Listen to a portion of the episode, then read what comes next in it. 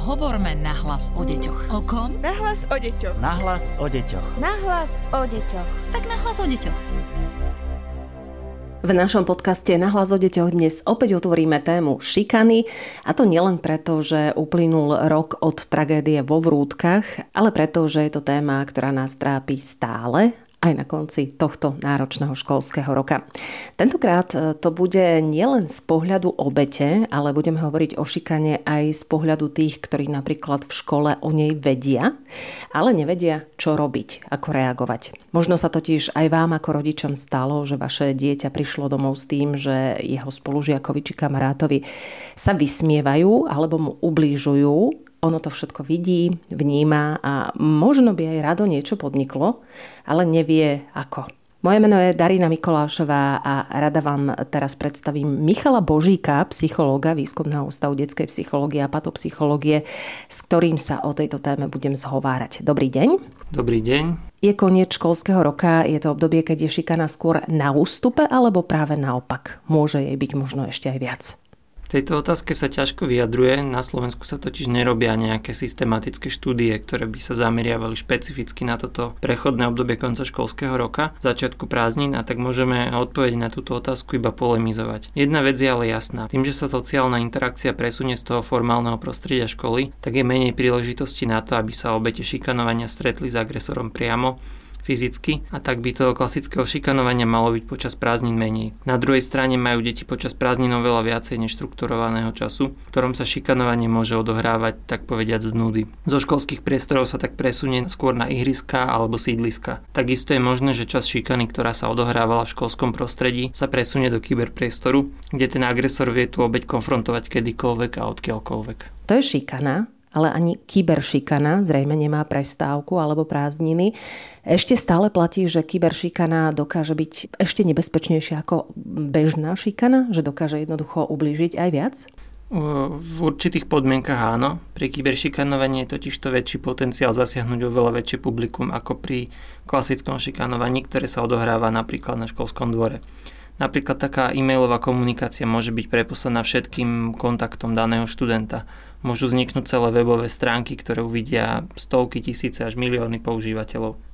Ďalšími takými jedinečnými znakmi toho kyberšikanovania sú ľahkosť a rýchlosť používania nových technológií, ako aj to, že existuje viacero spôsobov komunikácie, ktoré tieto technológie poskytujú. To znamená, že okrem toho pri kyberšikanovaní existuje možnosť interagovať s obeťou kedykoľvek a odkiaľkoľvek, čo zintenzívňuje jej vnímanie zraniteľnosti, pričom práve tínedžeri sú najzraniteľnejšou skupinou. Veľa tínedžerov pritom o tom kyberstalkingu a kyberšikanovaní nikomu nepovie. Aké deti sú šikanou, ale aj kyberšikanou ohrozené najviac? Uzavreté alebo práve naopak extrovertné, deti z neúplných rodín? Máme nejaké štatistiky? Pri tom šikanovaní je naozaj potrebné sa zaoberať hlavne teda obeťami, a najmä v prípadoch šikanovania v škole a zároveň kyberšikanovaní bol zistený dvakrát väčší vzťah so suicidalitou ako vtedy, keď boli obete šikanované iba v škole alebo keď boli obete šikanované výhradne cez internet. Štúdie naznačujú, že páchatelia šikanovania ako aj obete sú vystavené zvýšenému riziku samovražedných myšlienok a samovražedného správania. Viacerí vedci zistili vzťah medzi konfliktom rodičov intimným partnerským násilím a zvýšenou možnosťou, že sa z detí stanú kyberobete. Takisto študenti, ktorí zažili vysokú úroveň konfliktov rodičov, boli dvakrát častejšie kyberobeťami. Čo sa týka vzťahu medzi výchovnými štýlmi a kyberšikanou, získané výsledky jasne potvrdzujú, že deti s autoritárskymi a prísnymi rodičmi sú tými, ktoré majú tendenciu priznať, že sa podielajú na šikanovaní a kyberšikanovaní, a to tak v roli páchateľa, ako aj v roli obete. Podobne aj skupina žiakov s demokratickými rodičmi, ktorí ale využívajú trestajúce metódy, je spojená s vysokou mierou zapojenia sa do oboch fenoménov, čiže aj obeťa aj agresora. A aj keď teda v menšej miere ako v tej predchádzajúcej skupine. A keď už teda spomíname túto štúdiu, tak ona ďalej uvádza, že na opačnom pole sú školáci, ktorí opisujú svojich rodičov ako tolerantných s demokratickým výchovným štýlom. U týchto školákov sa naopak prejavila menšia miera zapojenia do šikanovania. Skupina s najnižšou úrovňou zapojenia do šikanovania a kyberšikanovania je skupina školákov s rodičmi so zhovievavým demokratickým výchovným štýlom. Povedomie rodičov o zapojení detí do kyberšikanovania, či už v roli páchateľa alebo obete, je ale aj tak pomerne nízka, rovnako ako povedomie medzi školskými úradmi a zamestnancami škôl. Rodičia môžu očakávať, že školy sa budú zaoberať kyberšikanovaním, zatiaľ čo školy môžu čeliť tomu, že problém je s odpovednosťou rodín, ak sa šikanovanie uskutočnilo mimo vyučovacích hodín a na zariadení v domácnosti. Takže ak sa bavíme o tej kyberšikane, tak e, je tam problém toho, že je tam nejakým spôsobom rozptýlená tá zodpovednosť toho, kto by ten problém mal riešiť. Preto je strašne dôležité, aby aj pri šikanovaní, ale obzvlášť pri kyberšikanovaní, zasahovali v podstate všetky zúčastnené inštitúcie. Od rodiča cez učiteľa, cez školského psychologa až po nejakú širšiu komunitu. Aké môže mať šikana formy? Čo všetko ňou môže byť? Možno by som začal takou nejakou základnou definíciou.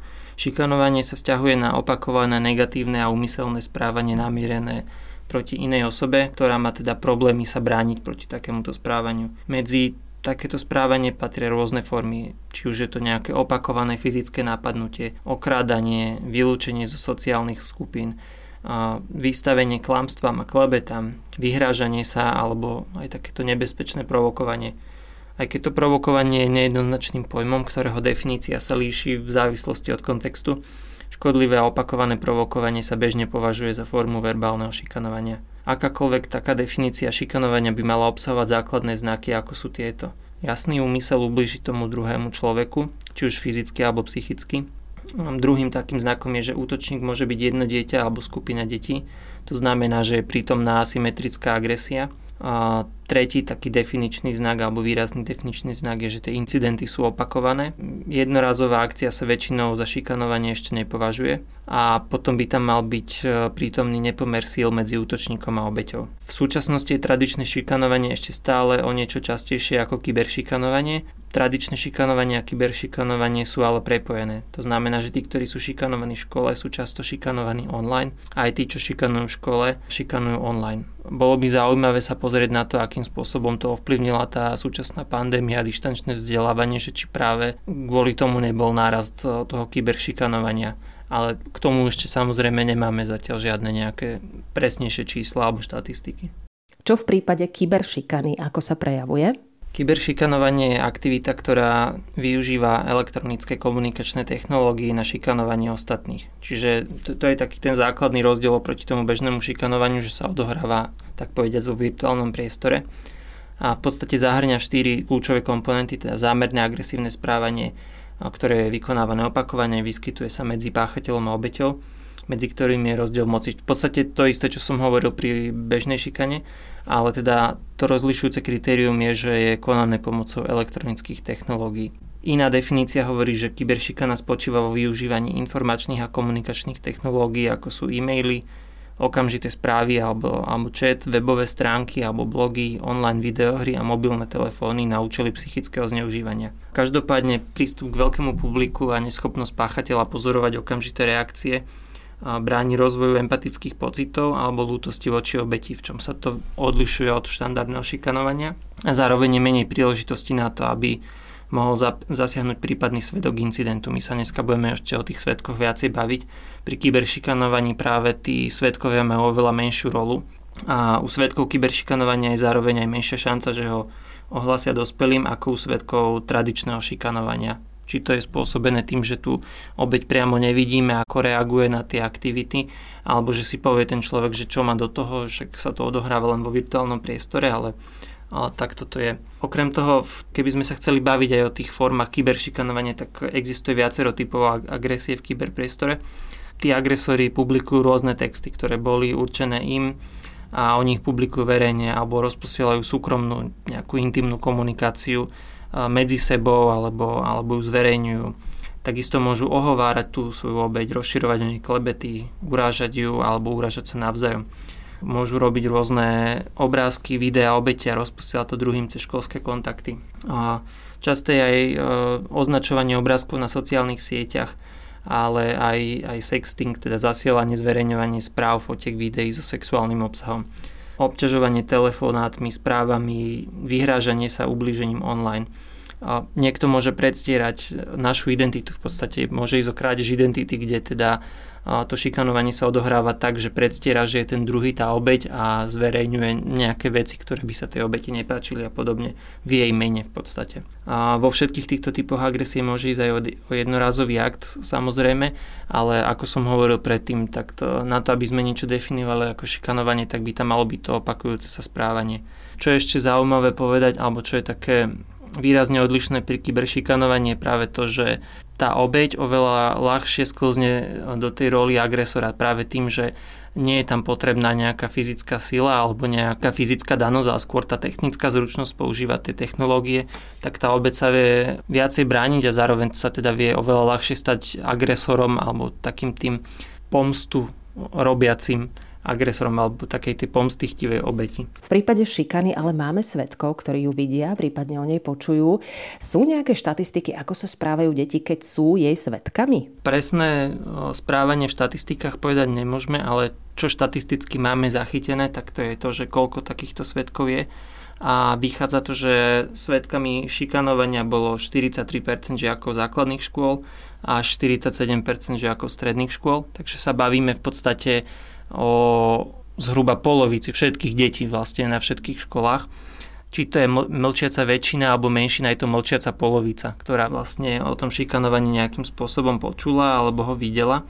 Okrem toho takmer štvrtina žiakov základných škôl bola šikanovaná, a podobne pri žiakoch stredných škôl a nejakých 10% žiakov základných škôl a 13% žiakov stredných škôl sa nejakým spôsobom sami podielali na tom šikanovaní. Takže keď sa bavíme o tom, že ako veľmi rozšírený fenomén šikanovanie je, tak je to veľmi rozšírený fenomén, s ktorým sa stretne takmer každý alebo takmer každé dieťa. Ak sa chceme baviť špecificky o svetkoch, tak tam je potrebné ich asi rozlišiť na dve kategórie.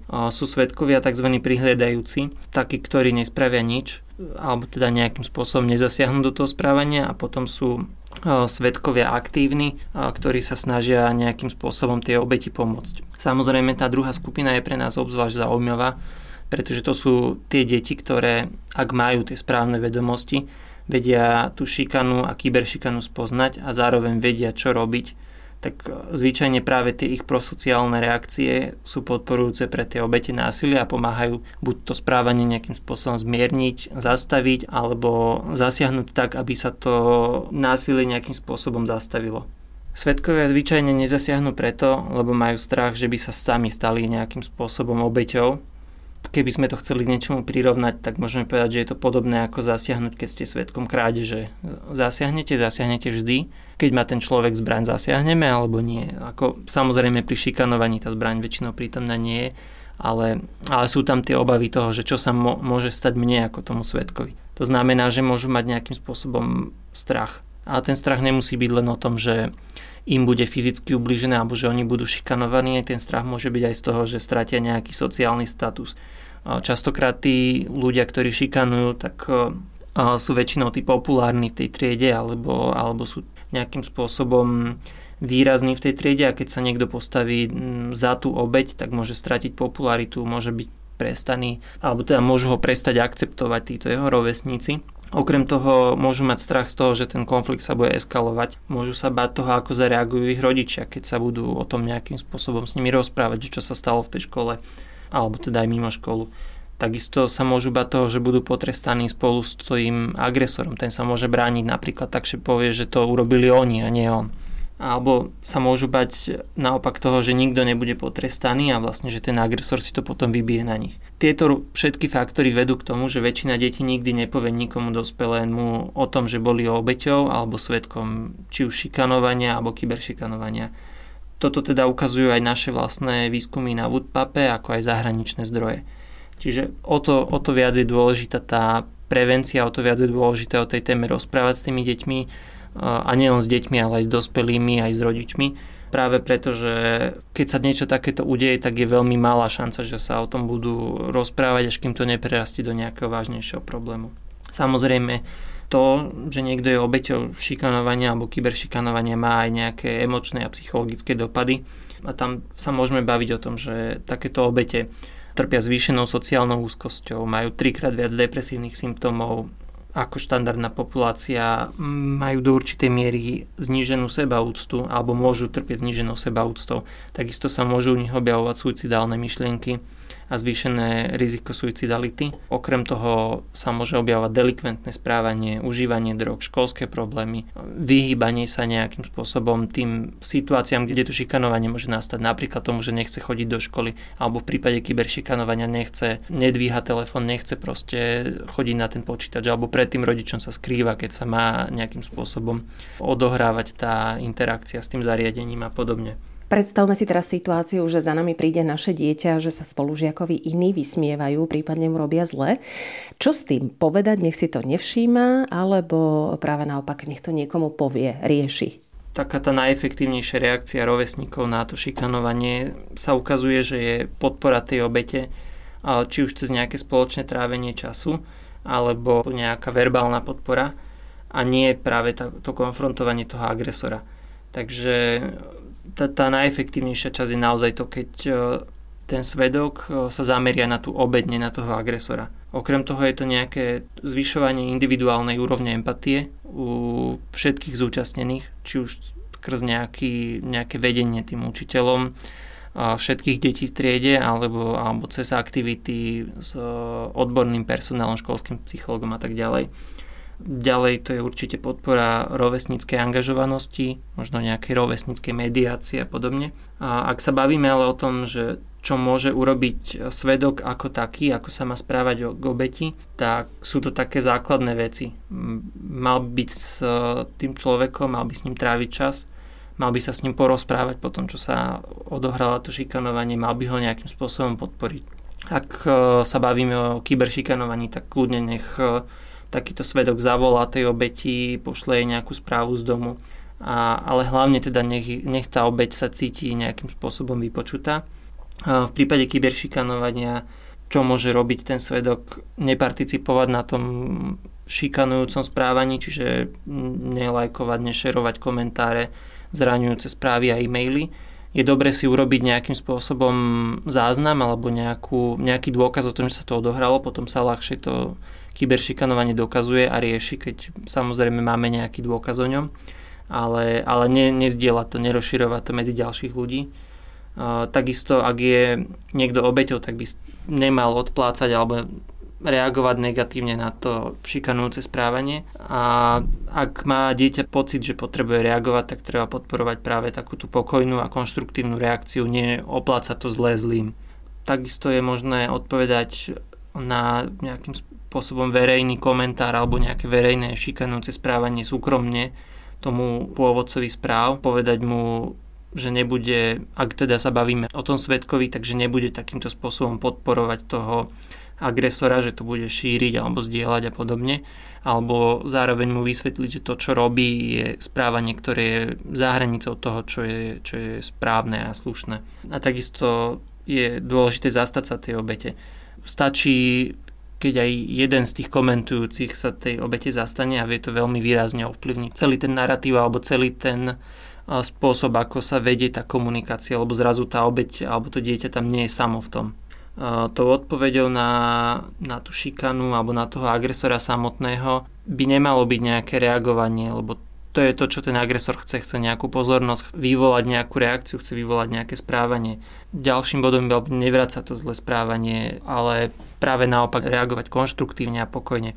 Potom je dôležité, hlavne pri kyberšikanovaní, uložiť si naozaj tie dôkazy, aby keď sa to, tento problém bude riešiť, či už s nejakým odborníkom, alebo s rodičom, s učiteľom a tak ďalej, tak aby sme mali dôkazy, aby sme vedeli povedať, že naozaj k takému správaniu prišlo prípade kyberšikanovania znovu sa dá ten agresor nejakým spôsobom zablokovať, dá sa zrušiť priateľstvo na sociálnej sieti, dá sa nejakým spôsobom zablokovať príjmanie správ toho daného človeka a tak ďalej. A určite je dobre v takomto prípade skúsiť hľadať pomoc. O, tie sociálne siete napríklad majú reportovacie služby, kde sa dajú takýto príspevok nahlásiť, dá sa tam vybrať možnosť, že tento príspevok je šikanou a tak ďalej tou reakciou by malo byť to, že tá obeď bude slušná, aby nebola ako ten agresor, aby sa naozaj nestala tým agresorom. Práve pri kyberšikanovaní je to je to zvýšené riziko toho, že tá obec sa stane agresorom. A ak sa bavíme o tých svetkoch, tak je dôležité, aby nebol ten človek iba takým tým pasívnym svetkom, ale aby pre tú obeď bol do istej miery priateľom. Zaujíma ma, či sa to potom voči nášmu dieťaťu nemôže otočiť. Že ho budú šikanovať v škole za to, že na tú šikanu upozornilo. Škola musí jednoznačne preukázať iniciatívu v tom, aby ochránila tak obeď, ako aj prípadného svetka šikanovania alebo kyberšikanovania.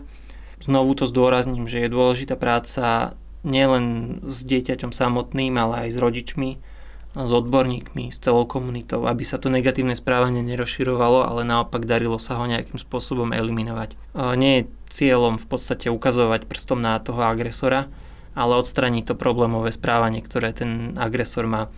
Aby sa tá situácia otočila proti tomu dieťaťu alebo tomu svetkovi toho šikanovania, tak e, by muselo zainteresovať viacero z vymenovaných aktérov, ktorých som práve spomínal. Takže práve takýmto scenárom má predchádzať zapojenie tých viacerých aktérov do riešenia toho problému. Takýmto scenárom má predchádzať práve to, že sa to rieši s celou tou komunitou, alebo že sa o tom povie, či už teda tomu učiteľovi, tomu rodičovi, tomu odborníkovi a tak ďalej. A samozrejme môže sa to udiať a práve to je to, čo tie deti brzdí v tom, aby ten problém riešili, aby o tom povedali tým dospelým rodičom. Takže je, je to pochopiteľné a preto netreba ani tlačiť na tie deti, keď e, chceme zistiť od nich tú informáciu, že či sa niečo také náhodou neodohráva, je, je potrebné byť v tomto prípade veľmi citlivý. Nemáme ísť ako rodičia v tomto prípade za učiteľom sami? Informovať ho možno o tom? V prípade podozrenia na šikanovanie alebo kyberšikanovanie určite potrebné to riešiť nielen s dieťaťom, ale aj s učiteľom. Ale nielen s učiteľom, ale aj s tým školským psychologom, podporným tímom, s tou širšou komunitou a tak ďalej. A ak sa bavíme o škole ako takej, tak bezpečná škola by si mala klásť otázky, prečo tieto deti šikanujú iné deti. Ako týmto deťom pomôcť, aby si uvedomili, že to, čo robia, nie je správne. Škola môže byť veľmi efektívnym článkom, a pričom samotné reštrikcie nestačia na tú zmenu správania. Nestačí v prípade kyberšikanovania iba vypnúť počítač, ten problém nezmizne. Čiže povinnosť školy je zabezpečovať fyzickú a psychickú bezpečnosť žiakov a tam spadá teda aj ochrana pred šikanou a kyberšikanou, ale ako znova to zdôrazňujem, ale podľa mňa to nestačí zdôrazniť 2-3 krát, ale môžeme to opakovať do nekonečna. Je potrebné pracovať s celým systémom, čiže s tou školou, s učiteľmi, s rodinou, s komunitou a podobne. Čo ak je učiteľ sám svetkom kyberšikanovania alebo, alebo obeťou šikanovania, v takom prípade určite by tiež nemal mlčať. Mal by to povedať svojmu nadriadenému, teda riaditeľovi alebo zástupcovi, mal by si urobiť takisto dôkazy, ak teda sa bavíme o kyberšikanovaní, tak nejaké screenshoty alebo fotky toho, že akým spôsobom sa odohráva to kyberšikanovanie. Ak vidí dieťa, ako sa vystavuje riziku na internete, tak tiež by o tom mal nejakým spôsobom hovoriť. To isté pri prípade sextingu a podobne. Čiže ten učiteľ by mal nejakým spôsobom na to reagovať, mal by určite s tým pracovať. Samozrejme sú tu dôležité aj také tie zásady bezpečného užívania digitálnych technológií, či už teda ochrana, alebo teda mať e, správne nastavené hesla na tých svojich profiloch, aby nedošlo ku krádeži identity. A nielen pre učiteľa, aj pre deti platí, že stretávať sa len s ľuďmi, ktorých poznám, keď sa s niekým stretnem cez internet, tak to prvé stretnutie uskutočniť na verejnom mieste a tak ďalej. Tých, tých zásad je, je veľa, myslím si, že to je celkom všeobecne známe. Každopádne uh, je potrebné aj o tomto veľa rozprávať, že aké je to bezpečné užívanie digitálnych technológií. A čo prevencia? Aká by mala byť? Čo sa týka prevencie, tak uh, väčšia pozornosť by sa mala venovať rozvoju programov rodičovských intervencií, ktoré sa zameriavajú na úlohu rodičov pri zmierňovaní pravdepodobnosti zapojenia ich detí do kyberšikanovania. Programy prevencie kyberšikanovania založené na práci s rodičmi môžu byť obzvlášť účinné, pretože dospievajúci často používajú technológiu a zažijú kyberšikanovanie doma ciele prevencie by mali byť, e, keď sa bavíme o tom kyberšikanovaní, tak presne to, čo som vravel, že na čo je dobrá digitálna gramotnosť. Čo sa týka šikanovania aj kyberšikanovania, tak nácvik zručnosti je prevenciou samou o sebe, aby tie reakcie neboli zamrznuté, aby tá reakcia nastala keď sú svetkom niečo, čo ich znepokojí, aby proste to dieťa zareagovalo, bolo pripravené, či už sa postaviť za tú obeď, alebo v prípade tej obete, aby bolo schopné sa potom ozvať. Keď sa bavíme o tom internete, tak je potrebné poznať nejaké zásady slušného správania sa na internete, takisto ako pri bežnej sociálnej interakcii, aj pri virtuálnej sociálnej interakcii existujú nejaké pravidlá slušného správania a tie by mali deti poznať a učiteľia a rodičia by mali viesť deti k tomu, aby tie pravidlá poznali. Okrem toho je potrebné zvýšiť citlivosť a povedomie o šikanovaní a kyberšikanovaní, či už vo forme toho, že sa organizujú nejaké besedy a diskusie s tými študentami. Okrem toho ďalšou vecou je dobre pomôcť študentom získať zručnosti, ako sa správať na internete s rešpektom. Získať zručnosti, aby sa tí študenti vedeli sami brániť, keď sa stanú terčom šikanovania alebo kyberšikanovania. A takisto je potrebné citlivovať dospelých, či už učiteľov v škole alebo rodičov detí. A takými pridruženými cieľmi by mohlo byť e, zamerať sa na vhodné používanie technológií, na ochranu osobných údajov na internete a ako sa brániť celkovo pred e, ubližovaním či už cez internet alebo v tom fyzickom priestore. To bol Michal Božík, psychológ Výskumného ústavu detskej psychológie a patopsychológie.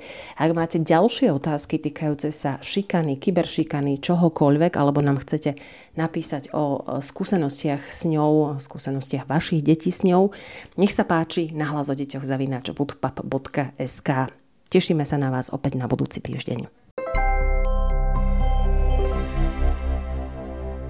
Podcast Nahlas o deťoch realizujeme v rámci národného projektu štandardizáciou systému poradenstva a prevencie k inklúzii a úspešnosti na trhu práce. Projekt sa realizuje vďaka podpore z Európskeho sociálneho fondu a Európskeho fondu regionálneho rozvoja v rámci operačného programu Ľudské zdroje. Hovorme nahlas o deťoch. O kom? Nahlas o deťoch. Nahlas o deťoch. Nahlas o deťoch. Tak nahlas o deťoch.